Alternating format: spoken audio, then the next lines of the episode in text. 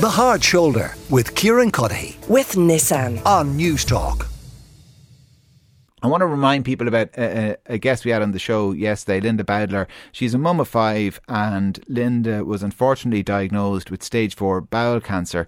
And she was here to talk about the financial costs, the hidden financial cost a lot of the time of having cancer.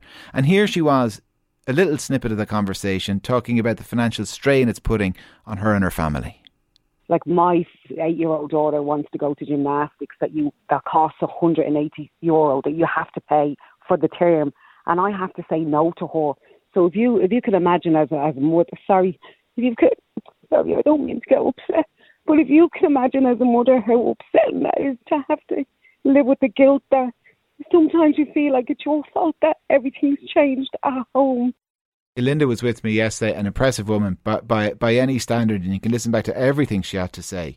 Uh, it's up, it's available as a podcast, it's on the Newstalk app. But what she was really taking issue with, and what the Irish Cancer Society and others have taken issue with in the past, are the standing charges that she has to pay every time she's in and out of hospital. And she's in and out of hospital a lot, as you would imagine. Roisin Shortall is with me now, co leader of the Social Democrats. Roisin, I know this is literally something that you have tabled legislation on in the past. That's right. Social Democrats raised this during the year um, because, you know, it's a standout issue that needs to be addressed. And like anybody listening to Linda yesterday or there this evening, you know, you can't help but be moved by it um, and annoyed and angry about it. Like, it is just unbelievable that a person in the circumstances that Linda was in and is in uh, should have the further worry about cost. You know, everybody's struggling at this time with the rising cost of living and the cost of energy and all of that. And and Linda has a family of five, so you can imagine how hard things are anyway, um, in in a circumstance like that. Then to get a cancer diagnosis and your world is in turmoil, is turned upside down. But then to realise that there's all of this additional cost with cancer, um, like it, it's it's just so unfair and you know, it, it, it's inhumane in my view. And that's why during the year we in the Social Democrats tabled um, a motion calling on the government to abolish the inpatient charge for cancer patients. This was a long standing call by the Irish Cancer Society, and they did a very detailed piece of research uh, a few years ago in relation to the real cost of cancer, because these are all hidden costs that mm. nobody realises are there until they find themselves in that situation. The issue in relation to um, the inpatient charges is a particularly, you know, outstanding one that has to be addressed. And this is where if you don't have a medical card and if you don't have private health insurance and you go into hospital for cancer treatment, each time you're in hospital, there is an inpatient charge of 80 euro. Now, there's a cap on that uh, up to 800 euro. But most people who are receiving cancer treatment have to have at least 10 courses of treatment. Mm. So they're, you know, at the maximum of 800 euro. And um, like an awful lot of people have no idea that this charge applies. Yeah. They don't realise until they actually get um, a, an invoice in the post, and that's the first thing. And just bear in mind that, that a person who is reeling from a diagnosis like that, and you know, may have had their first treatment, and the next thing they get an invoice in the post. And not only that, but like very often people can't even think about money when they're in those circumstances. But after 47 days, if you haven't paid those charges, you have debt collectors coming after you, knocking on your door, literally knocking on your door, ringing you up threatening that if you don't pay this within a certain number of days that mm. you know you will lose your credit rating all of those kind of things. It's desperately unfair. It's wrong. And we called on the, the government to change that to abolish those charges. The government opposed that.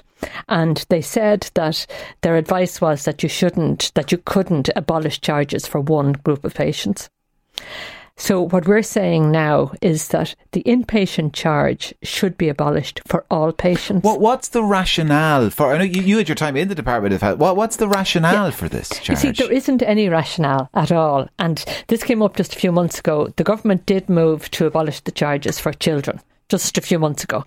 Uh, and during that debate, I was uh, asking the minister, what is the rationale for that, for, for these charges? Like, this is some, you know, we're talking about a person who has to go into hospital. This isn't an optional thing. You've had a diagnosis, whether it's cancer or another condition, you have to go into hospital for treatment and then you're landed with mm. the charge. Yeah, you're I think penalised. it's important to, to, to, kind of stress that point because you know that there, there, there's controversy over A and E charges, and I don't, don't, want to get into that. It's a separate debate. But one yeah. of the arguments in favour of them, and people can disagree with it, but one of the arguments made is there's too many people, particularly in the big cities, who turn up at emergency departments yeah. who maybe should be going to a, a, general practitioner first. And this is a way of dissuading them from doing that. Um, but this, but, but, this, but this isn't, the case here. No, I mean, if, no you, if, if, you're being admitted yeah. for treatment. Yeah. You're talking about people who have no choice. They have to go into hospital.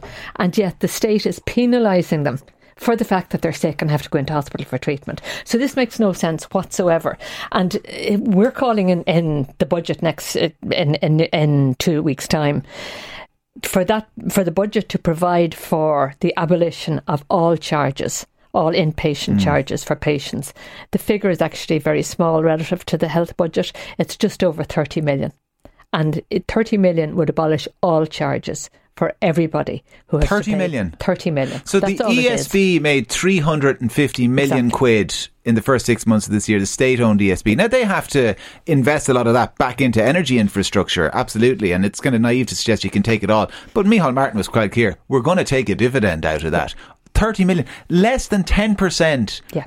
Of the div- uh, uh of the ESB's profits in the first six months of this year would wipe this completely exactly, for every exactly. patient in Ireland. I mean, in the context of a 23 billion euro budget of, yes. that the health service has, the idea of 30 million, you know, being imposing that kind of burden on people who are low income you know, from low income families. They don't have a medical card, they don't have private health insurance, and they're hit with this charge. There's no justification it, it, for it, it at like all. It's the kind of the health service version of the voluntary contribution in schools. Is it? I mean, it, it kind of crept in and, and, and, and just hospitals use it for, for kind of day to day funding and yeah. well, uh, have become reliant on it. Schools, and the state needs to step in yeah. and just offer that money. But at least schools don't set debt collectors on you. no, don't pay not it. Yet. You know, but I mean, people in very vulnerable circumstances, low income in the main, with an, an illness that requires treatment in hospital, and they're being hit with this. And I, I just want to make another point, yeah. Kieran, if that's okay. Again, just getting back to Linda and cancer patients. About 45,000 people are, are diagnosed with cancer every year. All right. So, again, I'd stress the enormous cost that this imposes on people, irrespective of their circumstances, and a lot of people on, on low incomes. There are a lot of hidden costs. For a start, a lot of people have to give up work. So yeah. they lose Linda their income. Work, and yeah. there, then there are all those other costs. Say if you have to go to hospital for an outpatient appointment, you know, lots of people have to travel long distances. They they're driving they're going into a car park. They're charged by the hour for car parking, and they have to eat, eat and feed themselves during the day while they're in there. So they're all hidden costs: childcare costs, additional childcare costs, additional heating costs at home, all of those kind of things. So you know, the Irish Cancer Society has drawn up a list of things that they're demanding in in the upcoming budget. So as I say, the abolition of all charges, thirty point six million euro, additional funding to alleviate cancer diagnostic back backlog, mm. uh, backlogs, and there are backlogs there after the two years of COVID, and we absolutely have to clear those. That can be done with a figure of 15 million euro. Um, additionally additional funding for the national cancer strategy because again that has slipped back it had been very good and very timely yeah. it slipped back 30 million for that and then investment in the car parking charges for patients All a right. total figure of 80 million euro that's what the Irish Cancer Society are asking for and by God, do they deserve it. All right, listen, Roisin, thanks million for coming into studio. Roisin Shortall is joint leader with the Social Democrats. And like I say, you can listen back to Linda's interview in full. It's available as a podcast now. But what struck me as well, uh, speaking to her, was just how quickly she received a effectively terminal diagnosis uh, uh, after symptoms appeared, and uh, a comment she made was that can sometimes be the case with bowel cancer. Uh, Ilona Duffy is with me as well. She's a Monaghan-based GP.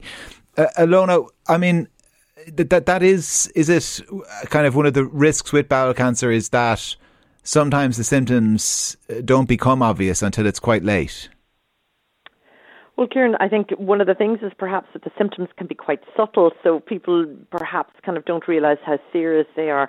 And I suppose, especially for somebody like Linda, who's a young woman and who wouldn't be expected necessarily to have developed bowel cancer at such an aggressive rate at her age, because in the main, it tends to affect older people more than younger people.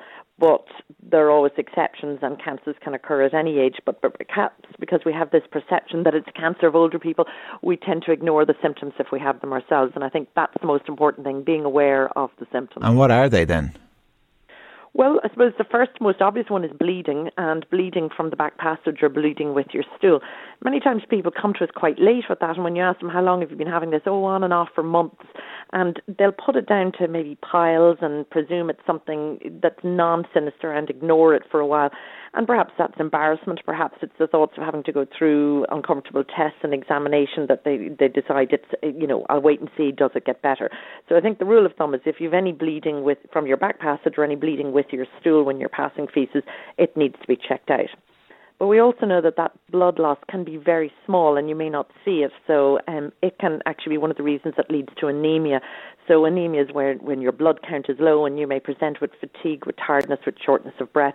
And it's when your GP does bloods and examines you and realizes that actually your blood count is low and we start looking for it, then it can again be one of the causes of this. And bowel cancer can present like this. And especially perhaps in people over age 55, we'd always say if you've new onset anemia, we'll tend to look for the cause. And if we can't find an obvious cause in examination, getting a scope done, getting a colonoscopy, or perhaps one up the downward one, a gastroscopy will be one of the reasons. But colonoscopy, as we're talking today about colorectal cancers or bowel cancer, would be one of the tests. Other symptoms, change in your bowel habit. I think most of us have a regular habit. We know when we go, we'll tend to go every day, maybe twice a day, maybe every second day. But if we notice that that's changed and our stool has changed in consistency, so perhaps it's runny or maybe just different in any way, again, maybe you're passing mucus with it, perhaps you're finding that you've new onset constipation, you're not passing, or when you pass, you don't feel like you've emptied your bowel and you need to go again and constantly again and again. They can be signs that perhaps there's a bit of a blockage there or a change, and again, another reason to see your doctor and talk to them about it. Unexplained weight loss, probably one of the final symptoms that um, you may not be having blood loss, you may not be having change of bowel, but you may be having abdominal pressure, abdominal distension, so it's swelled out a bit, or unexplained weight loss mm. as hmm. well, um, can be presenting symptoms. And, and you, you don't need to have all of them, I assume, to go and see your GP. If any of these appear, you should yep, have it looked those, into. If any of them are persistent, I think, look, we'll all go through times, maybe get a bit of a virus, have the runs, have a bit of change. But if it's something that's persisting on, then it definitely does need to be seen. And again, like there are 2,800 cases of bowel cancer diagnosed every year in Ireland, which is is you know a substantial number of them. And the big concern, Roisin mentioned that the delays in cancer diagnostics during COVID, and I think it was it was a time that definitely as things started to open up and people started to come back to see us in our GP practice, we were finding people who had lots of bowel complaints that they just waited around and sat on because there was nowhere to go, or they knew they didn't want to go into a hospital, go for a scope, or maybe those tests were organised and cancelled and postponed on them. Mm. So I mm. think we we definitely need to do a big catch up now and reduce down those waiting lists. So for us in general practice, we'll refer someone for a scope, and depending where you are in the country, people can wait weeks to months to get an urgent scope. So we've got to standardise that and ensure that people aren't left waiting. Ilona Duffy, Monaghan based GP. Ilona, pleasure as always. Thanks a million for joining us here on the show. Stay with us in a couple of minutes' time. Ger Gilroy is going to be here to look ahead to the weekend's sporting action. The Hard Shoulder with Kieran Cuddihy. With Nissan. Weekdays from 4 on Newstalk.